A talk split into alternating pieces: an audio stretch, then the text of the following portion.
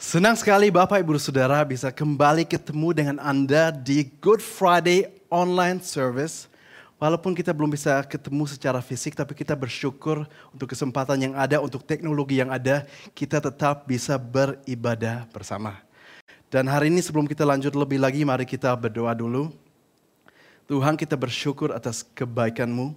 Kalau 2000 tahun yang lalu hari ini Jumat Agung engkau sudah datang mati bagi kita semua dan bangkit bagi kita semua itu karena kasihmu yang luar biasa. Dan doa saya hari ini adalah supaya hari ini benar-benar dengan hati yang terbuka, dengan hati yang haus dan lapar akan kebenaran. Kita mau mendengarkan engkau. Sehingga apa pun yang engkau katakan, kita bisa menerimanya dan itu akan berbuah berlipat kali ganda. Dan semuanya katakan juga yang di rumah di dalam nama Yesus. Amin. Jadi hari ini kita sudah katakan adalah Jumat Agung, bahasa Inggrisnya Good Friday. Dan yang kita memperingati adalah Tuhan Yesus sudah datang bagi kita 2000 tahun yang lalu dan hari ini dia mati di Bukit Golgota di kayu salib, darahnya tercurah. Tapi enggak cukup sampai di sana, bukan cuman Yesus mati, ia juga bangkit sehingga Alkitab katakan kalau dia bangkit, kita bangkit bersama-sama dengan dia.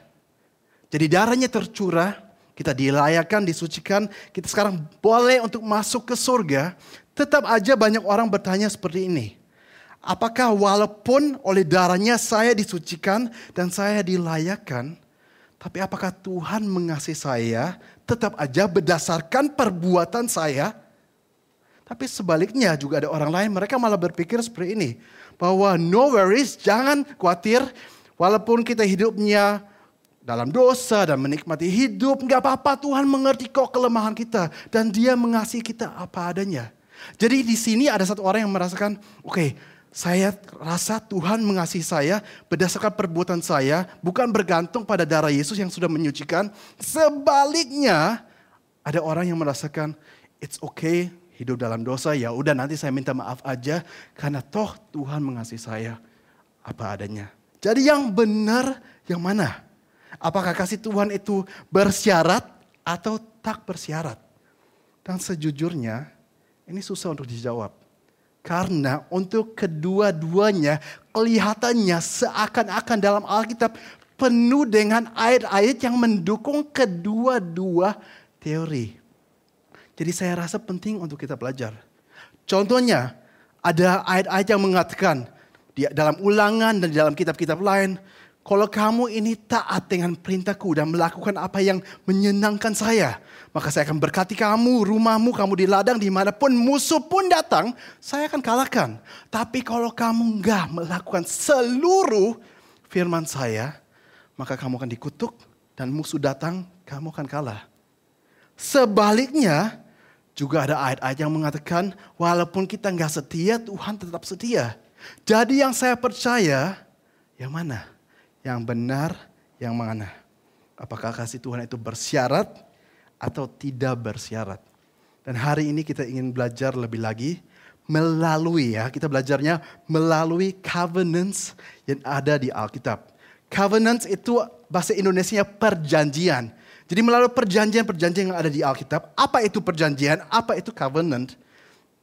Covenant itu adalah kalau hari ini bahasanya ya, kalau sehari-hari itu kayak kontrak. Jadi benar-benar perjanjian antara dua orang atau dua pihak. Dan kalaupun ada syarat-syaratnya, maka kalau syaratnya nggak diikuti ada hukumannya. Jadi itu adalah covenant kalau kita lihat di Alkitab. Sampai hari ini pun di dunia bisnis dan di mana pun tetap hal yang sama. Dan memang perlu seperti itu. Karena kenapa? Katakan ada dua orang mereka bikin perjanjian, mereka bikin kontrak. Satu orangnya sesuai syarat-syaratnya sudah memberikan semua barang yang harus diberikan. Sekarang waktunya yang satu harus bayar. Tapi dia merasa, oh barangnya saya sudah terima, gak usah bayar, ya udah gak apa-apa. Ya gak bisa, tentunya harus ada hukuman bagi dia kalau dia cuma ambil, mencuri dan gak mau membayar. Dan sama halnya kurang lebih supaya kita dapat gambaran adalah kawanan di Alkitab. Kalau ada syarat-syaratnya, maka harus dilakukan. Kalau tidak, ada hukuman-hukuman. Nah di Alkitab sekarang ada berapa covenants atau perjanjian? Beda-beda pendapat mengenai hal ini. Ada yang katakan ada lima. Atau ada enam yang penting, ada tujuh, ada delapan. Pokoknya ada berapapun hari ini kita akan membahas lima saja di antaranya. Dan saya akan mulai dari Nuh. Perjanjian atau covenant bersama dengan Nuh, saya yakin kita semua ingat. Tuhan waktu itu marah dengan seluruh dunianya karena Tuhan katakan dunia itu sudah begitu jahat. Di mana orang-orang pikirkan cuma kejahatan. Saya akan musnahkan dengan air bah. Tapi ada satu keluarga yang berkenan kepada saya. Keluarga Nuh, saya akan selamatkan mereka. Dan Tuhan akhirnya selamatkan Nuh, air bah itu turun dan seluruh dunia itu musnah kecuali keluarganya Nuh sendiri. Habis itu Tuhan katakan kepada Nuh, Nuh, saya mau buat covenant sama kamu, perjanjian dengan kamu. Gak pernah akan pernah terjadi lagi di mana saya akan musnahkan seluruh dunia ini. Dan buktinya ya bahwa saya nggak pernah akan melakukan lagi, saya akan kasih kamu tanda. Coba lihat Nuh ke atas, kamu lihat apa?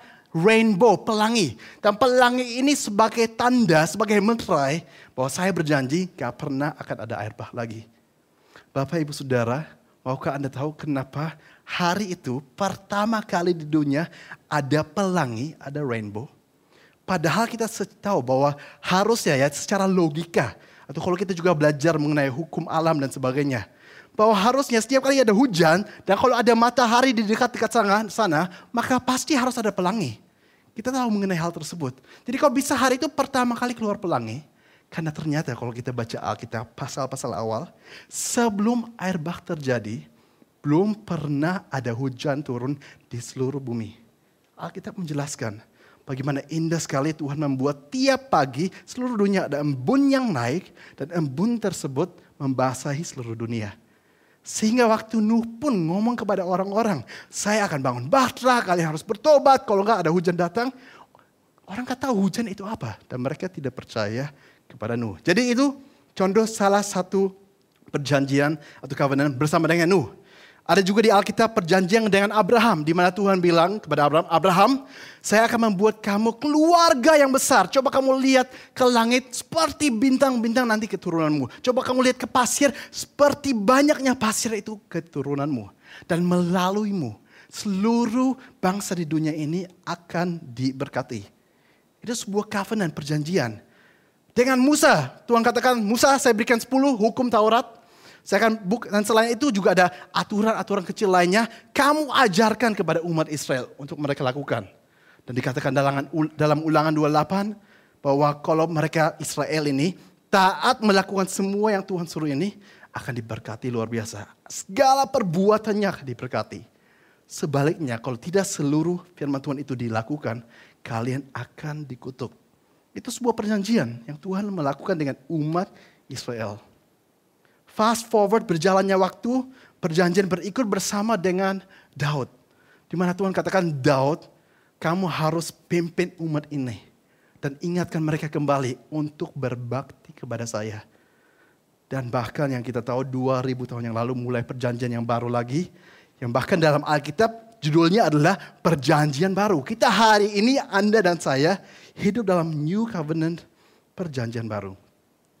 Kalau seandainya Anda kepingin tahu, judul-judul atau nama-nama covenant-covenant perjanjian-perjanjian tersebut, nama teologisnya itu gampang diingat. Tinggal ambil bahasa Inggrisnya, Nu Inggrisnya Noah. Atau Abraham sama Abraham juga. Musa itu Moses. Ambil nama Inggrisnya, tambah IC. Bunyinya dalam bahasa Inggris jadi ik. Contohnya, dengan Noah jadinya Noahic Covenant. Habis itu Abrahamic Covenant, Mosaic Covenant, Davidic karena Daud jadi David, Davidic Covenant, and New Covenant. Nah dari kelima covenant yang barusan kita bahas ini, saya mau ambil satu saja dan sedikit menjelaskannya supaya kita ini akan belajar mengenai kasih Tuhan itu sebenarnya bersyarat atau tidak bersyarat. Saya akan membahas covenant perjanjian dari Tuhan bersama dengan Abraham. Waktu itu Tuhan katakan, Abraham, percayalah kepadaku, saya akan pimpin kamu ke satu tanah namanya Tanah Kanaan. Dan bahkan mulai dari sana kamu akan diberikan keturunan dan akan memberkati seluruh dunia. Kita tahu tahun demi tahun demi tahun berlalu. Sampai 25 tahun Abraham belum melihat ada anak. Dia mulai ragu. Tapi akhirnya Tuhan kembali berjanji kepada dia supaya Abraham bisa percaya. Dan bahkan supaya lebih percaya lagi, karena di dalam di dalam um, kejadian pasal 15 kalau nggak salah, Abraham bilang, Tuhan gimana caranya saya bisa tahu mana buktinya? Terus Tuhan bilang, ya udah saya akan berikan kamu bukti, saya akan membuat perjanjian dengan kamu supaya kamu percaya. Terus Tuhan bilang, Abraham sekarang begini, kamu ambil satu lembu betina, satu kambing betina, satu domba jantan, dan dua ekor burung. Kamu harus letakkan, letakkan mereka dan dipotong. Dan setelah dipotong menjadi dua, belahan-belahannya ditaruh satu kiri, satu kanan. Satu kiri, satu kanan, satu kiri, satu kanan. Dan seterusnya. Kalau kita baca hal ini di, di dalam kejadian 15, bagi kita ini hal yang aneh. Apaan? Binatang disembeli, taruh kiri kanan. Tapi pada orang-orang di zaman Abraham, mendengar perintah seperti ini daripada Tuhan, itu menjadi, mereka langsung ngerti ini bicara mengenai apa. Ternyata di zaman itu caranya membuat perjanjian adalah, contohnya ya, kalau ada seorang petinggi sama seorang rakyat jelata. Seorang raja dengan seorang bawahan. Kalau mereka bikin kontrak, caranya mereka anggap akan ambil binatang. Dan binatang tersebut akan disembeli, ditaruh kiri dan kanan. Dan bawahan orang ini jadi perjanjian antara antara atasan atau raja dengan bawahan. Bawahan ini harus berjalan di antara kedua belah. Jadi binatang yang sudah belah dua harus berjalan di antaranya. Karena itu menunjukkan mengenai syaratnya. Di mana dia katakan, kalau seandainya syarat-syarat dari perjanjian kita saya nggak ikuti, maka biarlah terjadi padaku seperti kepada binatang ini, di mana itu disembeli dan dibunuh. Jadi Abraham langsung tahu, oh Tuhan mau buat perjanjian. Dan sekarang kita mau langsung caranya resmi juga. Jadi Abraham melakukan lima binatang, sudah dipotong, sudah dibagi kiri kanan, kiri kanan, kiri kanan. Abraham menunggu dan menunggu. Gak ada yang terjadi. Tiba-tiba menjadi dikatakan di dalam kejadian 15 Anda bisa baca. Gelap gulita, benar-benar gelap. Dan Tuhan muncul sebagai api dikatakan di sana. Sama seperti nanti di zaman Musa kan. Dikatakan bagaimana ada tiang api setiap malam. Seperti itu juga di zaman Abraham ada satu api yang muncul. Tuhan hadir di sana. Dan api itu berjalan di tengah-tengah binatang yang sudah belah dua. Kita bacanya kalau kita nggak mengerti, oh biasa aja. Tapi bagi Abraham yang mengerti mengenai perjanjian seperti ini, suatu hal yang luar biasa, sebuah hal yang wow, suatu yang bikin shock. Karena dia Taunya begini, harusnya di mana-mana biasanya yang berjalan di antara belahan binatang adalah bawahannya. Gak mungkin atasannya. Kok Tuhan yang jalan? Harusnya saya yang jalan. Dan saya katakan, karena saya ini Abraham bawahan. Kalau saya melanggar aturan dan syarat yang diberikan, biar saya yang dibunuh. Tapi kok Tuhan yang jalan di antara itunya. Dan gak berhenti sampai di sana, ditambah lagi. Bahkan Abraham gak disuruh untuk berjalan. Jadi bukan cuma Tuhan yang sudah berjalan, setelah Tuhan sudah berjalan di antaranya, bahkan Abraham gak disuruh untuk juga berjalan. Dengan kata lain, penjelasnya begini. Tuhan mengatakan, Abraham, saya ingin berjanji dengan kamu. Melaluimu seluruh dunia akan diberkati. Dan kalaupun tidak terjadi, maka biar aku yang tanggung. Bahkan kamu yang bersalah pun, biar aku yang tanggung. Aku berjalan untuk kita berdua-duanya. Nah kalau hari ini kita dengar seperti ini, kita katakan, gak mungkin, gak masuk akal. Tapi tahukah Anda bahwa hari ini Jumat Agung 2000 tahun yang lalu, dikatakan di dalam Alkitab, gelap kulita menutupi seluruh dunia. Dan Yesus dikatakan anak domba Allah disembeli bagi kita di kayu salib. Apa yang Yesus atau Tuhan sudah katakan sejak zaman Abraham beneran terjadi di mana Tuhan tahu manusia itu nggak bisa taat. Dan biarlah yang tanggung saya Tuhan sendiri. Wow, luar biasa. Saya ingin bacakan sebuah ayat di dalam Galatia pasal 3 ayat 13 dan 14. Alkitab mengatakan, Kristus telah menebus kita dari kutub hukum Taurat dengan jalan menjadi kutuk karena kita. Sebab ada tertulis, terkutuklah orang yang digantung pada kayu salib. Ayat 15. Yesus Kristus telah membuat ini supaya di dalam dia, di dalam Yesus, berkat Abraham sampai kepada bangsa-bangsa lain. Sehingga oleh iman kita menerima roh yang telah dijanjikan itu. Bahkan saya tambah satu ayat lagi, Roma 8. ayat 1 sampai 4. Demikianlah sekarang tidak ada penghukuman bagi mereka yang ada di dalam Kristus Yesus. Roh yang memberi hidup telah memerdekakan kamu dalam Kristus dari hukum dosa dan hukum maut. Dari aturan dan siaran hukum yang sudah diberikan tadi itu. Saya lanjut. Sekarang ayat 3.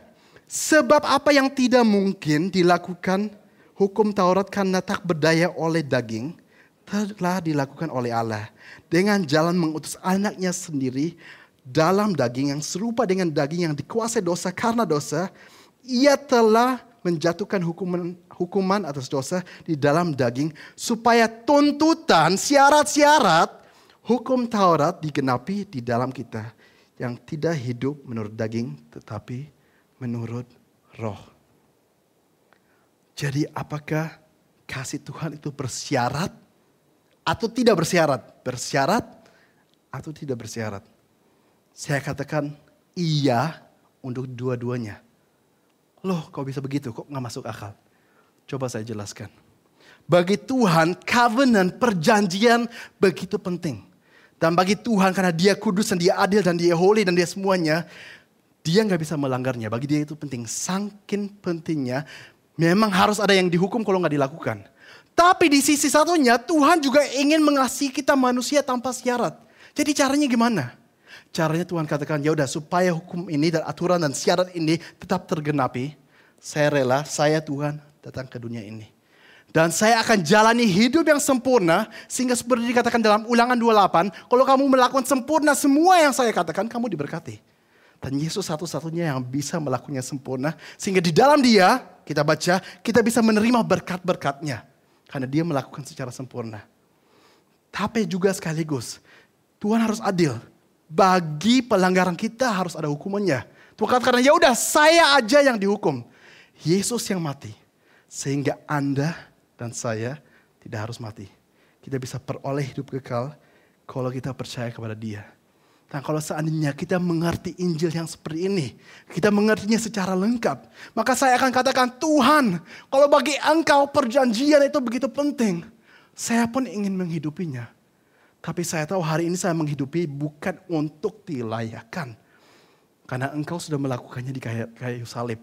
Saya hari ini percaya dan bertobat dan ikuti engkau maka saya disucikan. Jadi kalaupun saya lakukan dan saya taat. Itu bentuk kasih saya kepada Tuhan. Bentuk ucapan syukur saya kepada Tuhan. Tapi dengan sekuat tenaga dengan semua yang ada padaku. Saya mau berusaha melakukannya. Tapi kalaupun nanti mungkin saya gagal. Dan pasti saya gagal. Dan bahkan saya sudah gagal berkali-kali Tetap aja saya bisa datang dengan keberanian kepada tahta kasih karunia Kristus. Seperti dikatakan di Alkitab. Karena walaupun saya tidak setia, Tuhan tetap setia. Dan yang Tuhan lihat bukan lagi pelanggaran saya, karena pelanggaran saya disucikan. Melainkan dia melihat saya layak oleh darah Yesus. Saya minta kita semua, bahkan Anda yang di rumah bisa berikan tepuk tangan yang paling meriah untuk Tuhan Yesus. Because He is so good. He loves you so much. Dia sudah melakukan semuanya bagi engkau. Sekarang respon kita apa? Apakah kita juga mau dengan sungguh-sungguh mengikuti dia? Bertobat, percaya pada dia. Jadikan dia Tuhan ada hidup kita. Gak ada cara lain untuk kita diselamatkan. Jalannya sudah disediakan. Tinggal respon kita bagaimana. Bapak ibu saudara percayalah. God loves you dan dia, Tuhan mengasihimu dan dia ingin selamatkan engkau. Oleh darahnya yang tercurah hari ini, Good Friday, Jumat Agung 2000 tahun yang lalu. Hal itu sudah menjadi mungkin. Gimana kita diselamatkan. Saya mau sedikit bercerita mengenai darah Yesus yang begitu berkuasa. Saya akan jelaskan melalui ilustrasi dari sebuah kisah dalam Alkitab dan saya juga masih ingat bahwa kurang lebih setahun atau dua tahun yang lalu pernah saya menjelaskan mengenai hal ini. Dan ini sangat luar biasa sekali. Di zamannya Musa, waktu Tuhan mau membawa umat Israel keluar dari Mesir, terjadilah tula-tula. Kita tahu ada 10 tula yang terjadi. Dan hari ini izinkan saya hanya ceritakan tula yang ke-10 saja. Nah di tula yang ke-10, kita tahu bagaimana Tuhan bilang, umat Israel Coba semuanya nanti kalian di dalam rumah kalian saja, kalian ambil domba, sembeli dombanya, dan kalian makan sampai habis. Dan darah domba tersebut kalian harus taruh di ambang pintu. Jadi pintunya dikasih darah domba tersebut. Sehingga malam itu, kalau malaikat malaikat maut lewat, kalau 10 eh, tulah ke 10 sedang terjadi, maka setiap rumah di mana malaikat maut melihat ada darah domba, maka di dalam rumah itu nggak ada kematian. Anak pertama di setiap keluarga dan setiap binatang yang harusnya meninggal, gak jadi meninggal kalau melihat darah itu ada. Sedangkan, sedangkan seluruh umat Mesir yang tidak mengetahui mengenai hal itu, anak pertamanya akan meninggal. Nah, sekarang, sekarang kita imajinasikan. Saya ingin supaya kita bayangkan kadang-kadang Alkitab menjadi lebih gampang untuk dimengerti. Coba sekarang bayangkan Tuhan sudah kasih solusi. Dan bahkan kalau kita pikir ya, ini adalah lambang sejak perjanjian lama. Di mana Tuhan sudah menunjukkan mengenai hal yang akan datang. Mengenai darah yang harus tercurah demi keselamatan kita. Lambang seperti itu berulang-ulang ada dalam Alkitab. Nah sekarang bayangkan. Keluarga-keluarga mereka tahu malam ini ada malaikat maut. Kalau darah ada di pintu maka kita aman. Tapi ada satu keluarga yang mengatakan, Oh kita nggak apa-apa, kita nggak usah pakai darah domba di pintu kita. Karena kita semua orang yang percaya. Kita adalah orang-orang yang menyenangkan Tuhan dalam perbuatan kita. Pasti karena kita begitu menyenangkan Tuhan. Kalau malaikat mau lewat, walaupun gak ada darah aman, gak akan ada yang meninggal di keluarga ini. Tapi menurut Anda apakah ada akan ada yang meninggal? Tentunya ada. Karena gak ada darah. Sebaliknya ada rumah yang lain, umat Israel juga berkumpul dan mereka menaruh darah seperti yang sudah difirmankan dan yang disuruh kepada pintunya di luarnya. Tapi malam itu di keluarga itu malah pas malaikat mautnya lewat, papanya lagi emosi. Mamanya juga lagi marah, mereka lagi berantem. Anak-anaknya lagi gak dengar-dengaran. Mereka melanggar dan melakukan hal-hal yang seharusnya tidak menyenangkan Tuhan. Tapi apakah di keluarga itu malam itu akan ada yang meninggal? Tidak akan ada yang meninggal walaupun lagi melakukan hal-hal yang mungkin tidak menyenangkan Tuhan. Karena Tuhan tahu nggak ada manusia yang bisa sempurna. Bisa aja ada orang yang melakukan sesuatu yang salah, kegagalan bisa terjadi. Dan Tuhan menyediakan cara yang lain. Ada darah yang tercurah. Jadi perbuatan baik seluar biasa apa pun, kita mau sehebat apa pun, tanpa darah Yesus nggak ada artinya. Karena standar Tuhan terlalu tinggi. Apa yang dia katakan sempurna itu terlalu tinggi, kita nggak mungkin. Tapi paling enggak kita bisa hidup paling enggak berusaha menyenangkan Tuhan. Kita sungguh-sungguh ikut Tuhan, kita bertobat. Selebihnya percayalah bahwa Tuhan itu mengasihi kita dan darahnya tercurah bagi kita. Sehingga hari ini Good Friday, Jumat Agung, kita diingatkan betapa baiknya Tuhan yang sudah menyediakan jalan bagi Anda dan bagi saya. Di kesempatan ini kita juga akan melakukan perjamuan kita akan ingat kembali mengenai karya Yesus di kayu salib. Saya minta Anda di rumah pun Anda bisa mempersiapkan roti dan anggur. Kalau perlu, kalau Anda belum siap, karena kalau perlu Anda bisa sekarang pause khotbah ini dan nanti Anda lanjutkan setelah Anda sudah ambil roti dan anggurnya. Setelah itu tinggal press play lagi. Tapi kalau sudah siap, saya minta kita boleh angkat roti di tangan kanan. Dan kita ingat bagaimana Yesus sendiri mengatakan, ini adalah tubuhku. Tubuh Yesus yang dipecah-pecahkan bagi seluruh manusia. Dia yang menerima kutuk, yang dia yang tubuhnya dihancurkan supaya kita nggak perlu mengalaminya. Bahkan 1 Petrus 2 ayat 24 mengatakan begini. Yesus sendiri telah memikul dosa kita di dalam tubuhnya, di dalam roti ini yang yang adalah tubuh Yesus di kayu salib supaya kita yang telah mati terhadap dosa hidup untuk kebenaran oleh bilur-bilurnya kamu telah sembuh. Percayalah bahwa tubuh Yesus juga membawa kesembuhan. Saya tahu pernah kita berdoa untuk diri sendiri atau orang lain untuk kesembuhan dan mungkin kita tidak mengalaminya atau tidak melihatnya. Tapi hari ini saya mau katakan, biarlah doa kita ke depan bukan berdasarkan pengalaman selama ini, melainkan berdasarkan firman Tuhan firman Tuhan katakan, oleh bilur-bilurnya kamu telah sembuh. Mari kita makan dalam nama Tuhan Yesus Kristus.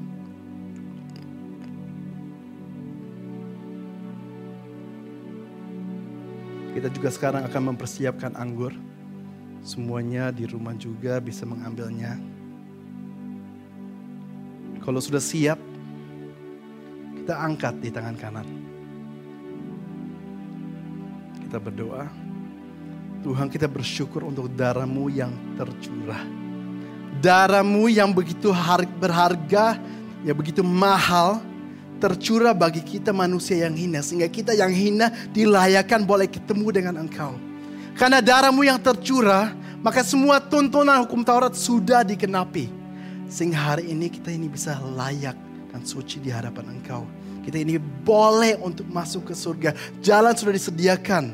Bahkan setiap kutuk, kutuk keturunan semuanya. Engkau sudah yang menerima dan engkau katakan supaya kita tidak perlu menerimanya.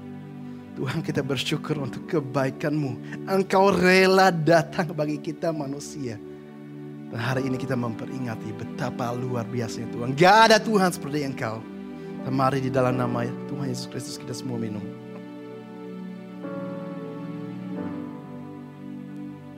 Mari di mana pun Anda saat ini berada, kita bisa bersyukur kepada Tuhan. Kita boleh bertepuk tangan. Kita katakan Tuhan baik, God is good. Thank you for your love. Thank you for your goodness. Terima kasih untuk karyamu. Terima kasih untuk Yesus engkau sudah datang. Terima kasih untuk menyediakan jalan. Terima kasih engkau mengasihi saya Tuhan. Dan kalaupun saya gagal, walaupun saya nggak setia, engkau tetap setia. Kita bersyukur untuk kebaikan Tuhan. Dan saat ini saya minta kita sekali sekalian juga kita akan mengangkat tangan di mana pun kita berada kita sekali lagi akan berdoa. Tuhan kita bersyukur hari ini untuk kebenaran yang kita boleh mendengar. Kita diingatkan bahwa Tuhan itu begitu baik, jauh melebihi yang kita bisa pikirkan, kita bisa bayangkan. Kalau engkau mati hidup dan mati bagi kita, maka kita pun mau hidup bagi engkau. Tuhan tuntun hidup kami selalu, berkati kami, jaga kami. Dan saat ini saya minta dan saya berdoa Tuhan, ialah berkat dari Allah Bapa, cinta kasih dari Tuhan Yesus, dan persekutuan yang indah dengan Roh Kudus menyertai kita senantiasa dari sekarang sampai selama-lamanya. Di dalam nama Yesus semuanya katakan, Amin. God bless you. Sampai kita jumpa kembali.